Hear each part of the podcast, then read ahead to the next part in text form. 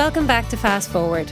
We're at the beginning of a new week, and I'm still anxiously waiting to hear word from my solicitor about uh, my up and coming house purchase.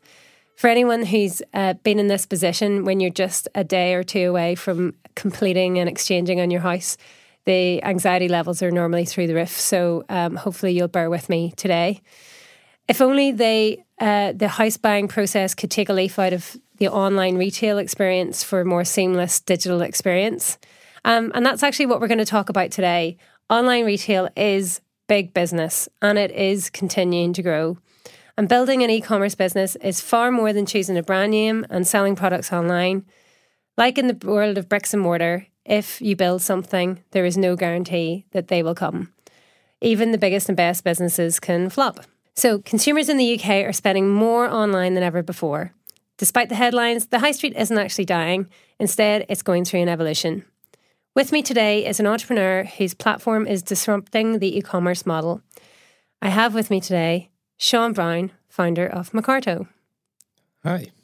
I I just want to start by saying I really appreciate your segue from house buying process, wanting a seamless process into e-commerce. Thank you. And if any solicitors are listening, they should take But it is an incredibly stressful experience. But most of the things that we buy online don't seem to involve that amount of money and decision making and impact on our lives. But um, they are just as important, um, Sean. And I know you have quite a lot of strong feelings about how to um, build um, successful businesses online, and we're gonna we're gonna talk through that today. Um, but let's start with you and, and Mercarto. I've seen it evolve over the last 12 months here uh, on campus at UKFast, and it continues to stagger me. And I think of the the statement that you often hear people say, "Oh, Ma- Manchester, we do things differently here." I think you embody that in the way that you've been building uh, your business. So Let's start with telling us a bit about Mercarto and what it does or what it is.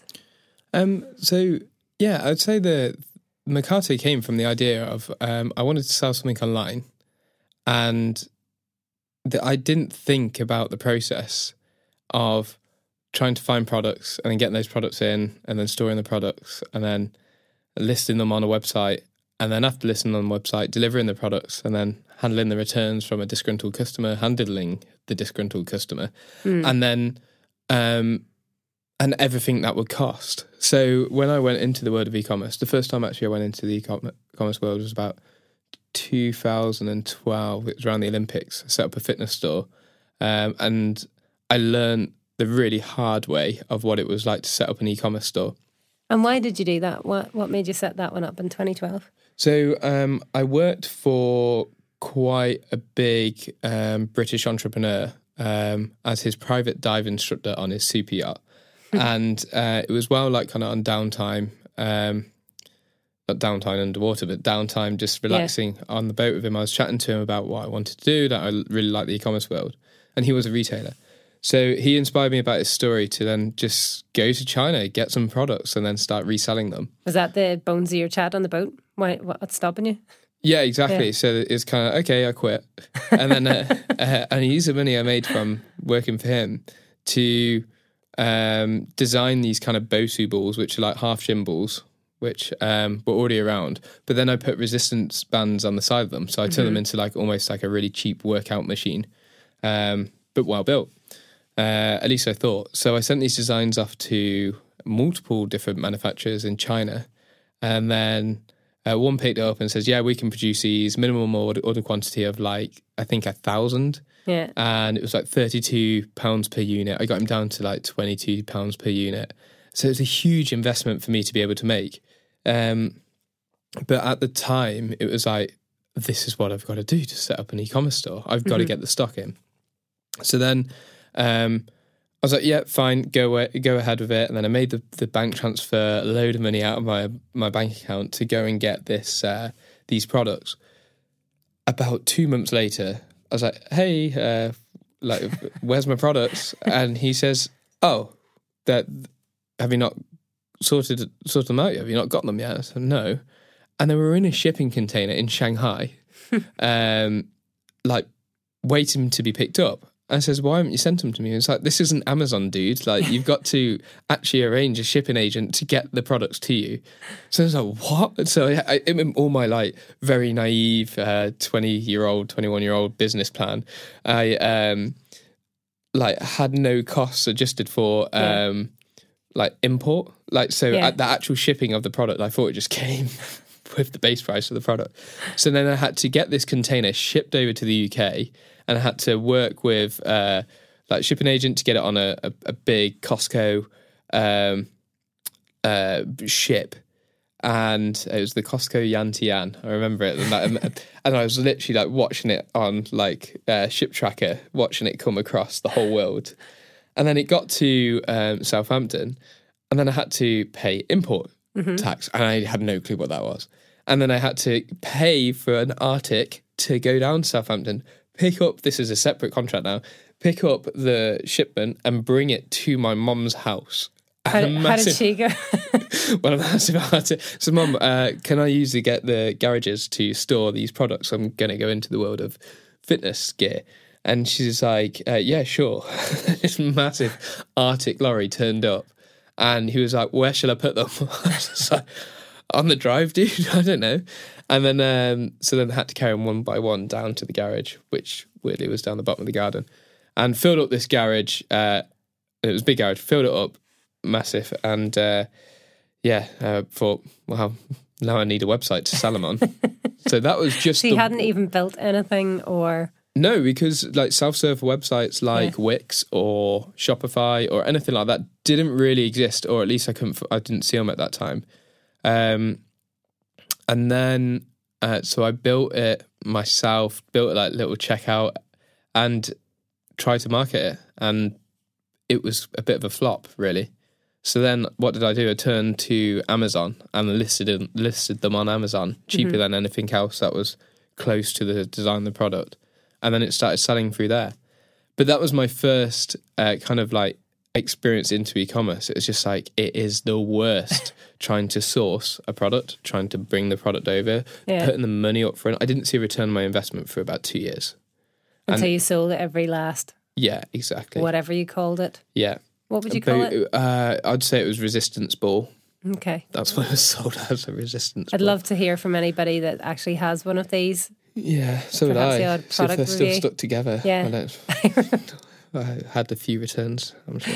So, what did you learn from that whole process? So, obviously, um, so after, wait, after that, I got obsessed with trying to build websites because I saw how like interesting it was trying to build that e-commerce site and that checkout function, and then I went into the world of tech and um, built multiple things from payment platforms to um, influencer marketing platforms to uh, like um, I had it like a Groupon like Mimic mm-hmm. that I did like regionally, and then also a social media website.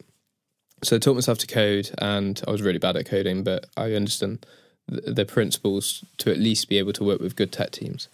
And um, it was from the learning from that, it, I wouldn't kind of like come to the surface later on in life, maybe like a couple of years ago, when I thought actually that system can be like kind of revolutionized that that way of buying products yeah. and sourcing products to list on your store and then creating your store and then marketing that store is ready to just be like shaken up. So that's when like the idea of Mercarto kind of came along of which is um, to answer your first question yeah. uh, is what it's, is it? it? it's it's an e-commerce platform that does uh, all the kind of sourcing of uh, supplier products um, it's the marketplace where you go and search products and add those products to your store, and then you can launch your store within minutes. So the idea of it is, I go on, I want to be a seller. Um, I sign up, I name my store, and then I go into the marketplace and then type in the products I want to sell. So let's say I want to sell, um, I don't know, computer accessories. I'll type in computer accessories and see a big list of computer accessories in there uh, from multiple different suppliers all around the world.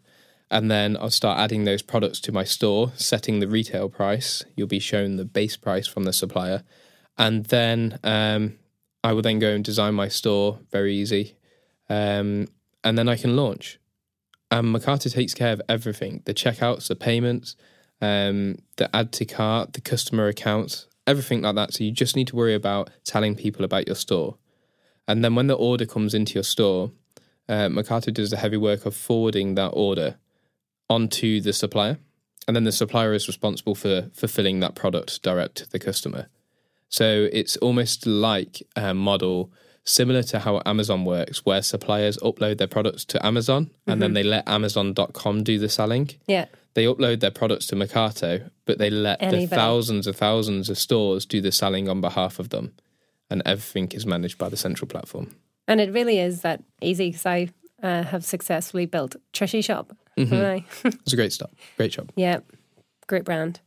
Um, but you didn't go from your experience from the Chinese experience into Mercarto. You went and did something else in between. Tell us a bit about that and how you then came back full circle to Mercarto.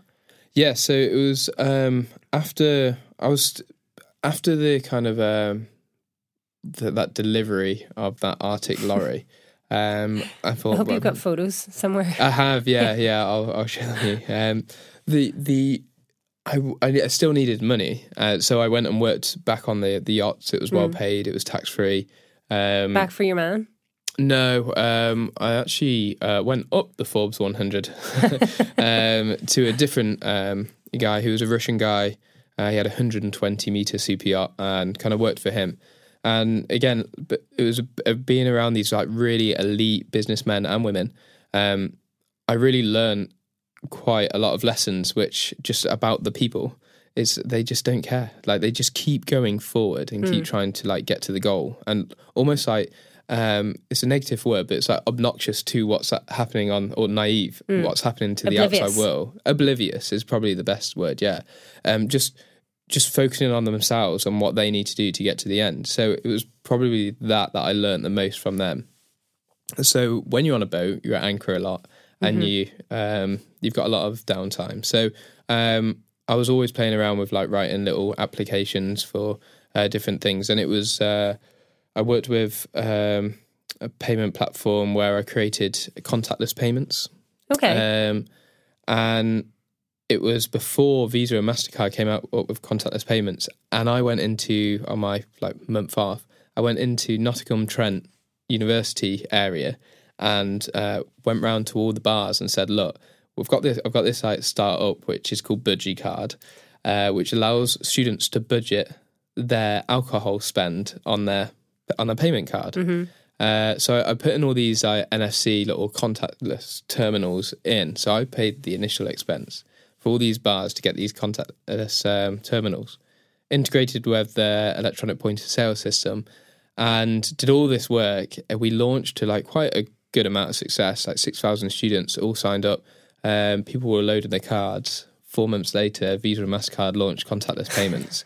they went in and ripped out all of the terminals and Yeah. just made my whole business plan, which was they rent the terminals off me, yeah. uh, useless. we don't need them now. Yeah, exactly. So I got burnt from that one, but a lot of lessons learned. Uh, like things like I spent all the time in the start, like thinking about the brand, thinking about uh, the business plan, thinking about all these things that just didn't really matter when building a business. It was like um, a really naive uh, approach to building a business uh, when I should have focused purely on the product.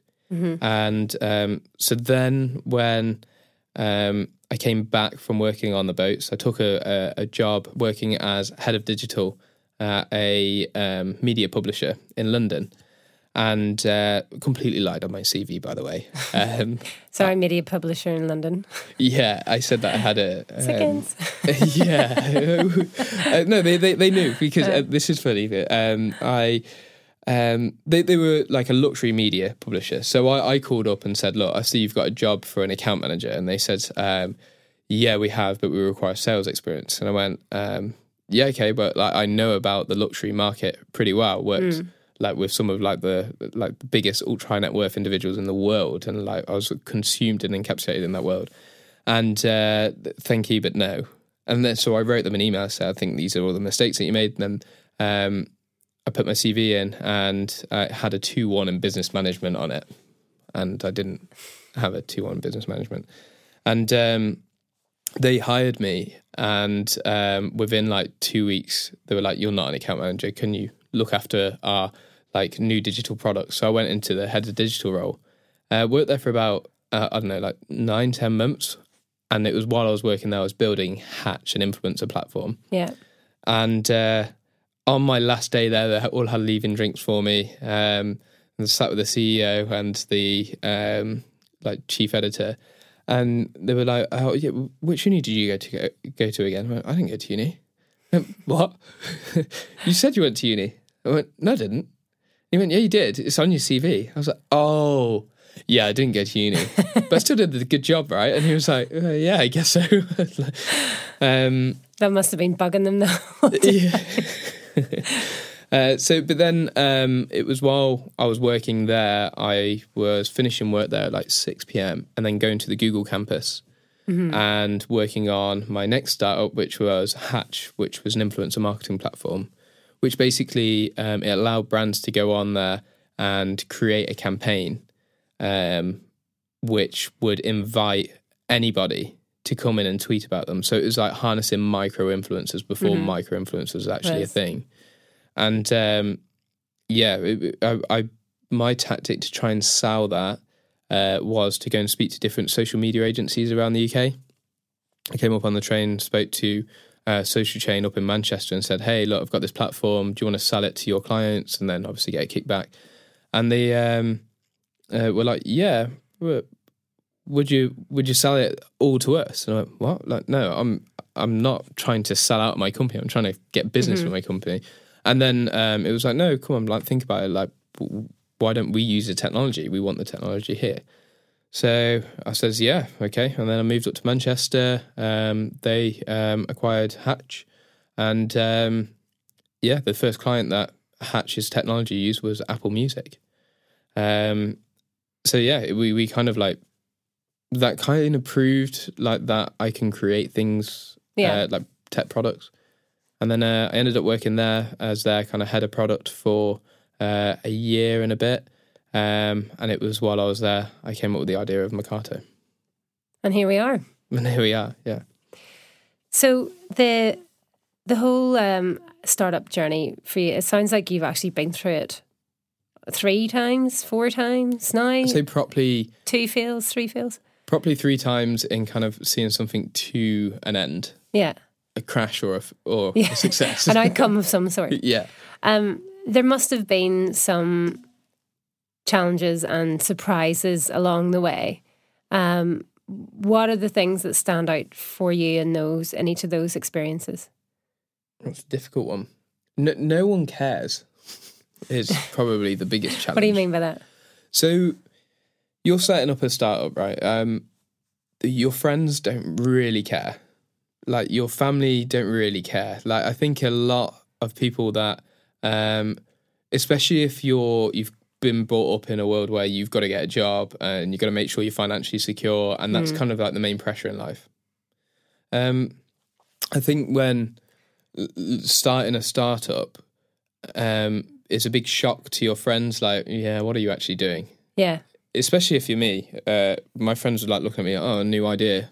Like, nothing's going to happen go. with that. Yeah, exactly. And my parents as well. But my parents weren't kind of pressurizing on like you need a job, you need to be secure because I always worked. I always yeah. found work. Your dad's but, from a traditional background, but he has built his own business as well, right? Yeah, like my uh, my dad, uh, but inherited uh, the business from my granddad. He inherited the business from my granddad, but then my dad grew it um, mm-hmm. as big as it is. Um, but I never saw that as an option for me to go into um, that business. It was it's a caravan and leisure uh, retailer, so mm. like it wasn't a business that I was interested in. It had no innovation about it. It was just literally uh, buy something cheap, sell it for more. Like, but more to do with your dad um, understanding your own path. Yeah. Oh yes. Yeah. I I I guess so. He probably thought that um, you know if he wants to go after it, go after it. There's no no pressure. I always had like a job or money mm. coming in elsewhere. So I guess, but the the thing is, in general, when trying to start a business or a startup, no one really understands what you're trying to do because mm. only you have the vision for what you want to build. Otherwise, everyone will be doing it. So that's probably the biggest uh, sense. I heard of an entrepreneur say it's quite lonely starting out, but I wouldn't say it's lonely because I had good friends around me, but it was no one was sharing that vision. Yeah. And you know, like even the closest friends in the world, I, the, the the beta link to Mercarto, I shared with them. Not one person signed up because it was like, we don't know what it is. yeah, exactly. Like. I'm not interested Yeah. in that, but they're interested in like me in the pub. Yeah. So that's probably one of the difficult things. You are on your own in the vision. You're not necessarily on your own in terms of like a community, a Yeah. network of people that want to help you. But in terms of like what you're trying to build, it's you and you alone. And that's probably the hardest thing. and how did you overcome that? um like just keep moving forward like if I, I it was really hard getting the idea of Mercarto rolling because what market I'm going after is it is literally like Amazon's the competitor. When you look at the scale of that their tech stack, or you look at the scale of their employees, or the scale of their business, the scale of their revenues, it is completely eclipsing the whole world. Let alone you trying to get into that business as well. So I um, completely um, just like I couldn't look at it as like this big bright light that like there's no way I'm going to get past that. So Yeah. I thought I'll just keep going forward and just keep on like ignoring the competition at the moment and just try to execute it in my way. And I found that even the hard times of where in a previous startup I would have, or a previous idea, I would have quit or I would have gone, like, no, I Mm. can probably go and make more money working for someone elsewhere or Yeah. like this is making me feel uncomfortable. Oh, these hours are too long. I could have given in to all of them, but I just thought if I just do a little bit every day, Yeah. then maybe I can get to some point of traction. So would say. breaking it down into Mm. smaller, smaller goals. Yeah, definitely. Like, right, right, today I'm going to do wireframing, right? Tomorrow I'm going to then do like platform flow. flow. Then the next day I'm going to see if I can do my own UI. Oh, rubbish at design. Okay, so let's see if I can get someone really cheap on Fiverr to help you with design. And just keep on like working and etching off like this task Mm. List. And the hard, actually, the hardest thing as well as a founder is creating a task list.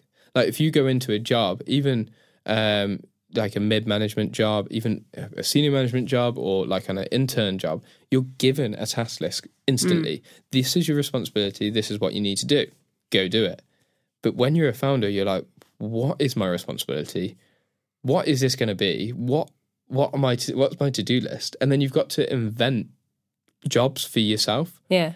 And I I would say that I'm not a naturally lazy person, but I'm like I'm definitely kind of like I'll d- try to do it the smart way rather than the hard way. So That's okay. I think that's maybe that's just a nice way of saying lazy, is it? I don't know.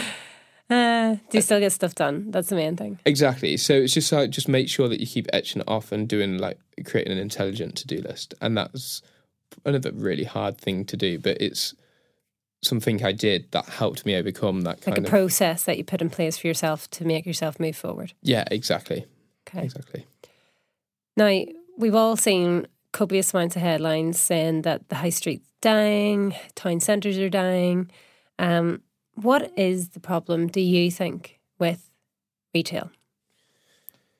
Um, so the issue with retail, so there's there's two different, let's say, consumer sellers or direct consumer sellers. There's brands, the traditional, so like Adidas, Nike, Prada, like, or the, these type of brands, and then you've got retailers.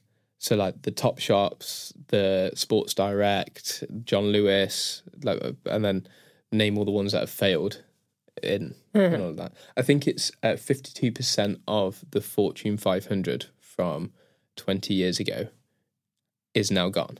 Really? Yeah, and that just shows you how staggering the kind of innovation, how staggering it is that if you fail to innovate, you will die. Yeah. It's actually innovate or die right now.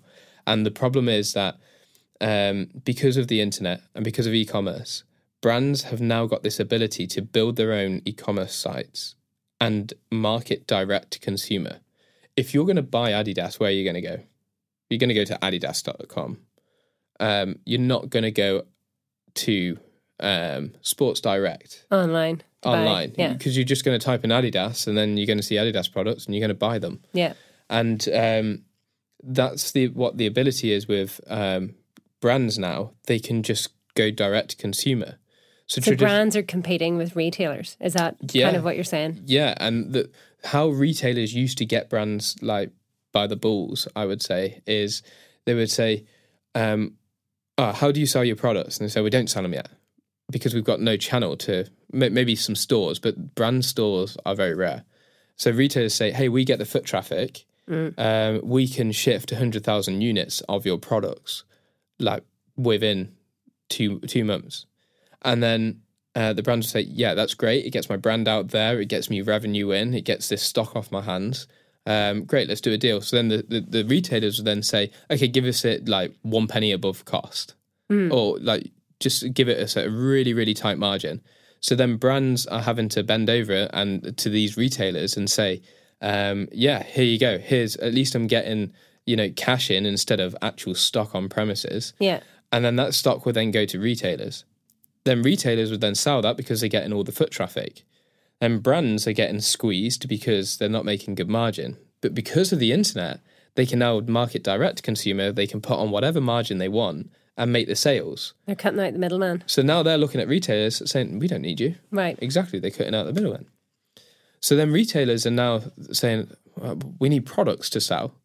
Um, and because we haven't got products, we're losing foot traffic. So they're losing their power in being able to sell, and they're losing the um, exclusivity of like decent products. They're losing out on price as well because brands are saying, "All right, you want my product now? You're going to have to buy it at you know close to retail."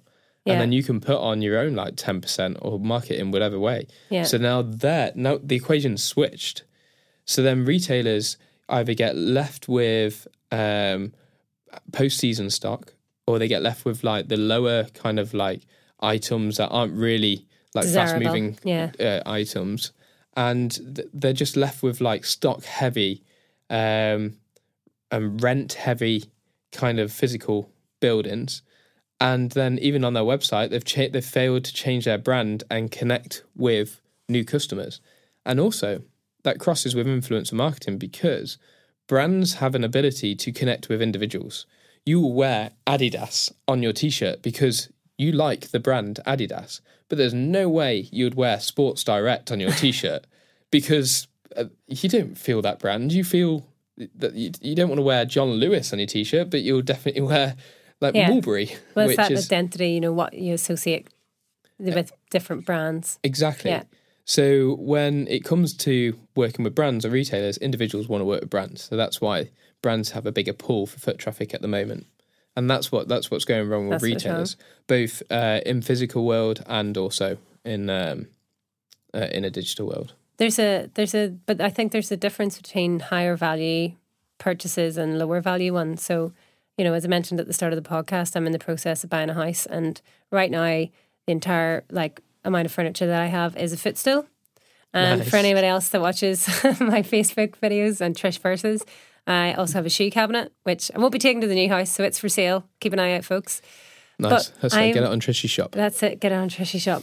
Um, I I have a I have a tendency to for all the research that I've done online and the amount of time I've spent on all the different websites, I still want to go and touch and feel and see these products before I make decisions. You know, so I couldn't tell you. I've probably sat on about three hundred sofas in the last uh, three weeks. You know, same for beds, same for front. You know, all of that. I've I've wanted to. It's a more tactile experience. So, is there a place for? Is it is there is it influencing or affecting more different types of product, Um, or is that just me being weird? No, I think you're so right. I think if um, we definitely need a mix of physical and digital retail. Yeah, There, there's no way that physical retail no will ever solution. go. Everyone Yeah. needs that. Um, but one of the highest returned items is footwear. Um, because people need to try on shoes before they buy them because like different shoes come in different kind of like size types and um, and that's one of the biggest issues with footwear returns. So returns of footwear is costing e-retailers so much money um, because they've got to handle all these returns. Physical retail, that's a lower return rate because Try them on. they try them on and then leave. Same with uh, furniture. What if you look online and you order this sofa that is what like uh, Looks four- amazing. I've seen amazing. loads. four years on finance? Yeah, I want to buy that. Um, and then you get this sofa and maybe it fits, but it's definitely the different shade of grey that you Yeah. wanted in your Or uncomfortable. Exactly. Uh, And that's the experience that you need. But this is where you've got to, as a retailer, then innovate again, or even a brand selling it on the high street. You've got to innovate again, turn it into a customer experience, turn um, it into a reason for people to come to you. Like some of the the best, um, the busiest places on high streets now are um, the ones that used to look empty. It's like the World of Warcraft shops where they've got a community of people that come Yeah. together. And then gaming shops as well, because it's a place to meet with friends or a place to to be. Yeah. Um, and that's what uh, I'm not saying that like sofas can necessarily create a community out of people that love to sit down, but it's you could definitely do something. It's a reason to interesting be to, there pull other than in. to. buy the sofa, Yeah, yeah. exactly. It's all about giving the customer value first. It's then, where Toys R Us went wrong, isn't it? They locked away all the toys. yeah, that is. It, it Let kids play. frustrates me. Yeah, it, amazing. That's the reason they went. just uh, if you made it a place like mom can i go to toys r us and you literally can spend put a coffee shop in there Yeah. uh, get the moms to go and sit down have a crash where they can actually literally play with all of the returned item toys the faulty toys that come back why not just stick them in there Yeah. and then let the let the kids play if if someone steals a couple of lego bricks who cares like at least you've got people in your shop Yeah. and and that's it's Guaranteed if they've got a kid, they'll come out of, they'll have bought something. 100% yeah. But in all seriousness, though, what is the solution? How is retail evolution evolving and where do you see it going? obviously my solution is very heavy weighted towards Mercarto. Yeah. Um, but so the Mercarto public platform is how I explained at the start is for the individual, for the 21 year old me that was out there looking to try and set up an e-commerce store. It's very quick to go and be able to create a store, add products to it, and launch. Yeah. But the the idea how we've built that is on a tech stack that is so scalable. We can literally handle millions and millions of product SKUs. It can handle um, and then on top of that, our product information platform can handle thousands of attributes for one product, extrapolated by a million of products. It's so extensive and expansive for what the technologies that we've we've created. So um, just in doing that, it attracted some corporations. So we've had um, um, someone approach us about um, it's about six months ago now and say, "Hey, would you white label your platform?" And I says, uh, um, "What do you mean?" It says, "Well, we've got this budget, and this budget was like six, um, uh, seven figure uh, budget, uh, millions and millions." And I was like, "For that many million, I'd do it," and said it just off the cuff, and they were like, "I think we need a proper chat." So then, this is when Mercarto Enterprise was born Yeah. and um, so that that contract did come off, and uh, we started creating using our technology as the core base to then go and build a bespoke um, solution, enterprise solution for these guys. Um, and then fast forward another six months, uh, we've uh, done another deal as Yeah. well, uh, and we have like three or four more in, in irons in the fire, which has taken to us our revenues to be several several million within the first six months. So it was this technology that really excites retailers uh, to them think, oh, maybe we can we can fight back against the brands. Yeah. And so And these are retailers that are looking for the solution, not the brands. Yeah, well, we, we can work with brands as well because we have very strong e-commerce uh, tools, uh, uh, like a, a full suite of e-commerce tools that can compete with the likes of Shopify and Magento. However, it's the marketplace system that has attracted the retailers. Okay, so let, let's um, look at the buying process of someone like John Lewis. So I've created um, some luxury furniture, right? Um, outdoor furniture. It's made out of like decent oaks. It's uh, it's really nice design. Um, and I think it would look really good in John Lewis. So I have to pick up the phone and try and call John Lewis. No one answers. So then I then further into my search, I figure out, oh, maybe I've got to go to a buying agent. Hmm. And you go to a buying agent, and then you've got to pitch to these buyers. Um, uh, no, pitch to this agency that has connections to buyers in John Lewis. So then you're doing one pitch, and then they say, yeah, we like it. So then they sign you, and then they say, okay, we'll go and sell this into John Lewis for you, but we want 20% of the cut or whatever. And then they, then you're like, okay, I can do that at the moment. And then John, then they sell it into John Lewis, and then John Lewis buyer either says no, and then you have to restart the whole process again, and maybe pay a fee to the sellers, to the uh, Yeah. agency. Um, or they say yes, but they say yes and say I want it on your material cost. Now, if you're just like a small business that's built maybe a hundred sets of this nice uh, Yeah. furniture, John Lewis might put in an order for a thousand, and then say, "Yeah, but we're only going to pay you in, uh, I don't know, like sixty days Yeah. after we sell out of all of them," and then you're like, "Well, where am I going to get the cash to build a thousand like uh, items?" So then that kind of already puts the new brand, the furniture brand, under stress, financial stress, and also Yeah. like resource. So then, um, that's the traditional process. What Mercarto allows people to do is to list their products on a marketplace. Let's say um, John Lewis creates a marketplace function Yeah. to johnlewis.com or johnlewispartners.com. I think they're rebranded. Then um, a marketplace where I, the furniture person, uploads my products to John Lewis Marketplace, and um, I can put in like all the product information, all of my product images, and then it's there for review for someone at John Lewis to say, "Oh, we've got a new supplier on board." And then we've got, um, and they've got this shipping options. They ship direct from their warehouse, direct to consumer. Um, they also um, they put in their products on for X amount of pounds at a base. They are recommending that it gets retailed at this price, um, and all, all of this. Then um, John Lewis can either approve it or disapprove it, or they can disapprove it and say, "Hey, uh, you just need to change this about this product, and then Sure. maybe we'll accept it." Now, then, what that does is a new product is very quickly and frictionless uh, experience to get a new product onto John Lewis. John Lewis can either um, have an area for marketplace, or they can put it into their main site. Um, and then what happens there is the brand, the guy who's made all these, uh, the guy or girl who's made all these chairs and tables, they go and tell all of their followers, all of Yeah. their fans, all their customers, hey, we're selling on John Lewis. So then John Lewis capture a new audience of people because they're coming in there to buy from, you know, Yeah. uh, Jack Jones furniture merchants Yeah. On John Lewis partners.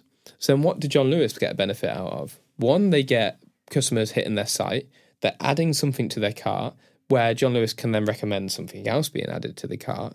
They're also owning that customer for future re- retargeting and future uh, marketing. Um, and then also they're um, they're en- enhancing their inventory as well. They're offering more products on it, and they're getting the buyback from the brand as well. Brands are starting to trust retailers again. Yeah. So that's what our platform will allow people to do is to um, retailers to do is to build this marketplace element, and then also power that marketplace by a really strong e-commerce offering on the front. If that makes sense. Yeah. So can will any will any brand, I suppose, or anybody that's making something that they want to sell online, will they be able to do that through Mercarto? Could they do it through Mercarto? Um, well, yeah. So if it's a, a retailer, they would have to. it- It's it's more of an enterprise solution. So Yeah. all retailers want different things. So um, the way we've worked with retailers in the past, um, one of our guy, one of our partners, they've um, they've got like twenty five different e-commerce stores, but they want one central marketplace where people can upload their products to the central marketplace, and then their buyers can choose which store they put it into. Their Brazilian store, Okay. their US store, their Yeah. Canadian store, their UK store um, and that's the way they're working with it. Um, but then again, like it's, because it's a white labeled solution, it will no longer be Mercarto. So in John Lewis's case, it will Yeah. be John Lewis's platform, and then brands will then go to John Lewis and say, "I want to become a supplier," Yeah, and then they'll supply to John Lewis. but it'll exist on the It will be powered by our engine. Yeah. yeah, exactly. So yeah, It sounds phenomenal, and I've, I have seen it over the over the twelve months, and I it, it just continues to astound me and what uh, how quickly things are evolving for you. So, for someone that was starting out um, with their e-commerce journey today, you know, many um, people are thinking about a variety of different uh, businesses and opportunities. So, if somebody was thinking about a, a retail, an online retail business or had a product they wanted to sell, mm-hmm. what would be your advice? Obviously, set it up on Mercarto, but apart, but apart from that, what would be your kind of key pieces of advice for people that are starting out like you were all those years ago? One one of the most frustrating things about um, starting an e-commerce business is doing all the work, uh, setting up your store, designing your store, and launching to no sales and then um, your either subscription that you're paying or your effort and time that you put into building it just yeah. all seems for nothing, and it's very um, like soul destroying.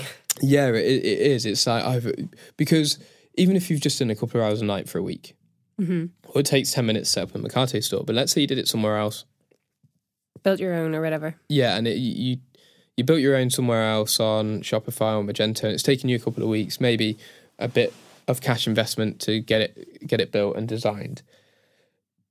Even at the end of it, you you're kind of like it's it's everything to you at that point mm. in in your head. It's you know it's your site, it's your store, it's your way you're going to make money. It's this is this is the start of a new beginning, launch and then nothing, and no sales. And um, so what what I would recommend to people is like really find a product niche. Find products that are maybe trending at the at the moment. And there's loads of tools online for saying like what's trending at the moment. So for example if um, you heard of this thing called a fidget spinner before anyone else did you'd be like this is great. I could sell these online. Yeah. And then create fidget spinner a store. And then um, you could then you'd then be ahead of the trend. Yeah but even if you've got that halfway through the trend you're still going to be able to sell it uh, sell some. So it's really important to um, keep an eye out of what's trending. Uh, I know someone with a light bulb store. Like he literally sells light bulbs. Yeah, and because like, cool light bulbs are in the minute. Yeah, it, it you know, wasn't even that. Ones. It wasn't even that. It was just uh, he did have some smart light bulbs in there, but it was just light bulbs. just regular. People always need light bulbs. So when you search light bulbs in either um, Amazon or you search it on Google, and he had his light bulbs there. Yeah, but he was getting all the sales, and he he made hundreds of thousands out of it. So it's it's really important just to. It's like choose... the opposite end, isn't it, of what I was describing in the kind of the sofa experience? Is that you know it's a high value product. It's a it's a long lasting product, mm-hmm. whereas. Mm-hmm. Light bulbs are low cost and low lifespan, so you don't spend any time. You're so just looking for convenience. to buy. Yeah. It's just like I want it and I yeah, can get it. Done. Yeah, you're right. Yeah and that, and that's the thing. Like, so um, I've seen people um, create Mercarto stores. So um, just for um, for the record, Mercarto public platform isn't live at the moment because we've done a huge update on it over the last couple of months, and we'll be relaunching the live platform in the next couple of months. Um, okay. From now. However, the old uh, Mercarto, we had someone on um, on the beta. We had someone set up a store and just added like three thousand products to their store and uh, when I did my calls, calling around to all different people that had Mercarto stores just to get some feedback, I was like, why? and it takes it like to add three thousand yeah. products. It's not like a select all ad. It's yeah. individually add, then assign a price, then yeah, select the images that you want to, enter the description, and then add that to product. Add that product to store. They must have took them hours and hours to add all these products. I still can't imagine what did, what someone spending hours and hours doing.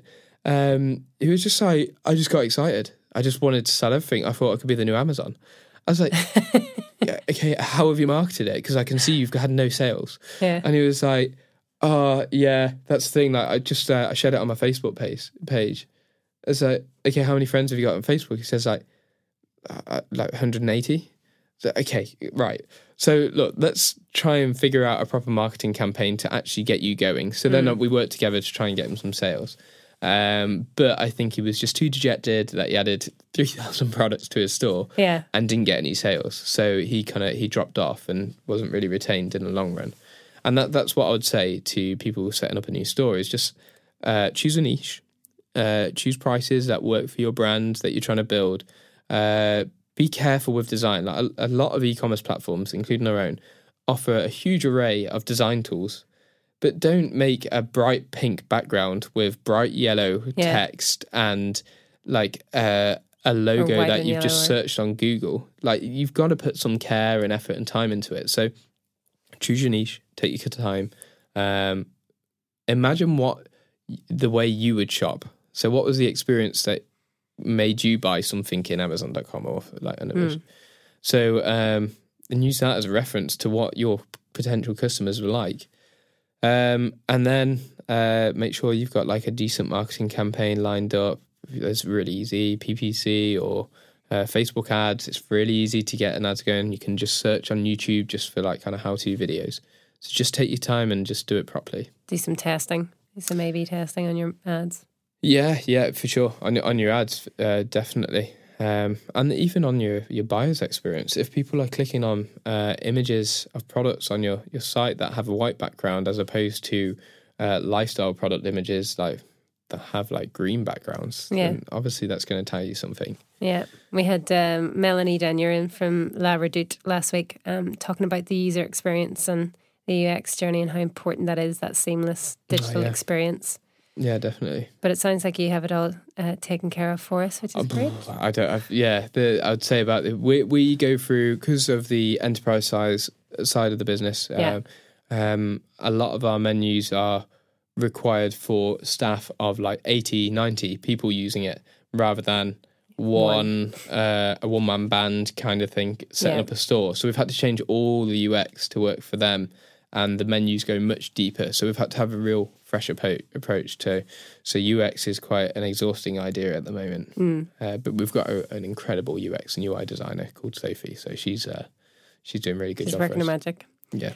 Another way that enterprise customers uh, can use Mercarto is on the public platform. We have this pro uh, offering as well, which if you're a, uh well-established brand or um, e-commerce seller, uh, you can uh, migrate away from your Magento or migrate away from your Shopify and set up your store um, on Mercarto.